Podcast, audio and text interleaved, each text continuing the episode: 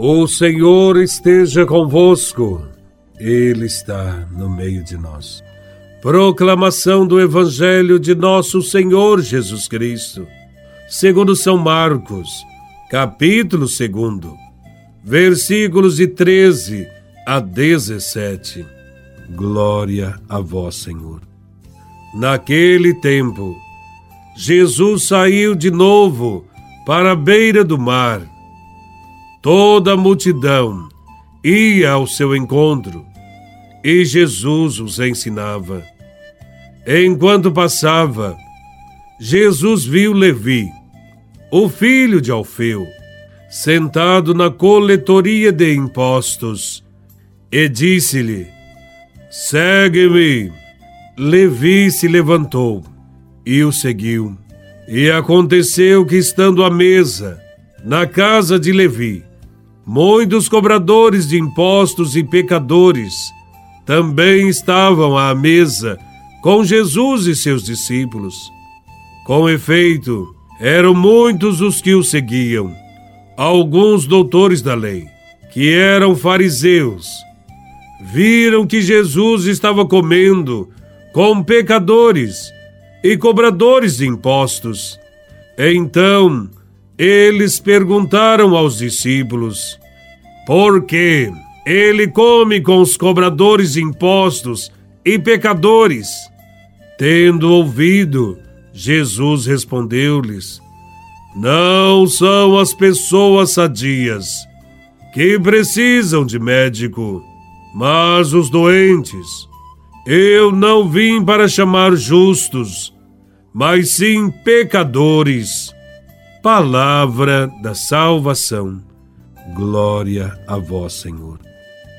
O Evangelho nos apresenta a vocação de Mateus e Jesus fazendo refeição com os pecadores. A narração da vocação do apóstolo Mateus quer nos informar que Deus escolhe a quem Ele quer, que nenhuma profissão, é obstáculo para responder ao chamado, que a Deus não interessa a vida passada, que Deus exige apenas que a pessoa corresponda ao chamado, que Jesus não se deixa guiar por critérios humanos. O gesto de Jesus, chamar um pecador como Mateus, foi causa de muitas críticas por parte dos fariseus. Mateus tem uma profissão mal vista por todos. Ele é cobrador de impostos. Os publicanos, como ele, são odiados porque são considerados ladrões e aproveitadores. Para os mestres da lei, é preciso ficar longe e não conversar com esta gente, porque a salvação para eles é impossível. Mateus é convidado por Jesus a segui-lo e a fazer parte do seu grupo. A resposta a este chamado foi firme e decidida. A vocação de Mateus representa o chamado de todos os cristãos.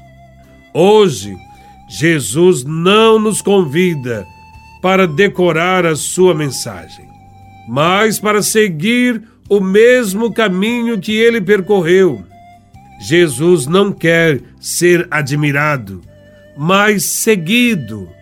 Não promete nenhuma glória, nenhuma riqueza, mas um caminho de realização, de felicidade, que acontecerá no serviço aos irmãos.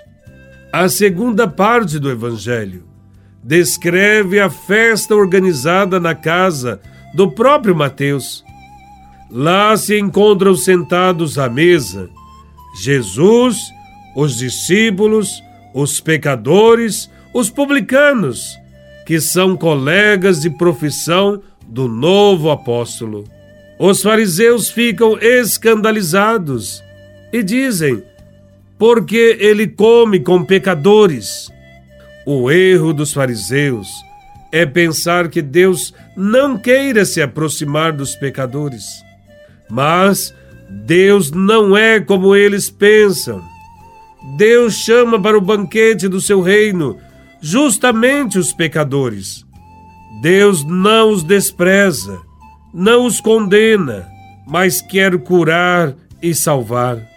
Para isto acontecer, é preciso estender sempre a mão e deixar sempre a porta aberta aos que erraram. Jesus ensina que é necessário agir sempre com misericórdia.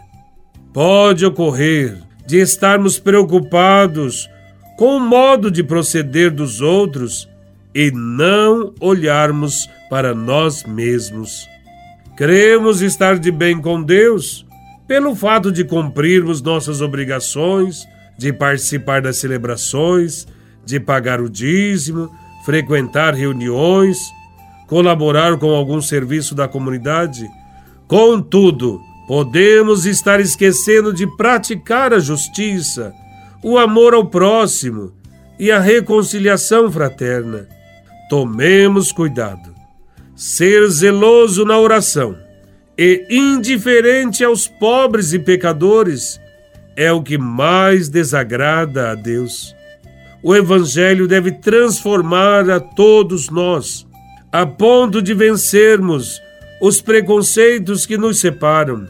A verdadeira prática religiosa é aquela que nos aproxima dos outros, para servi-los, anunciando que Deus não se esqueceu de ninguém o agir com misericórdia é o que elimina todos os obstáculos entre as pessoas e abre as portas da salvação a todos que aceitam, na fé, a boa nova. O bom apóstolo de Cristo deve ir em busca das almas, como o médico vai ao encontro do enfermo. A prática de ritos religiosos sem amor ao próximo, de nada serve. Cristo continua chamando discípulos, apóstolos. Que cada um de nós aprenda a responder sim e a ser misericordioso como o Mestre é. Louvado seja nosso Senhor Jesus Cristo, para sempre seja louvado.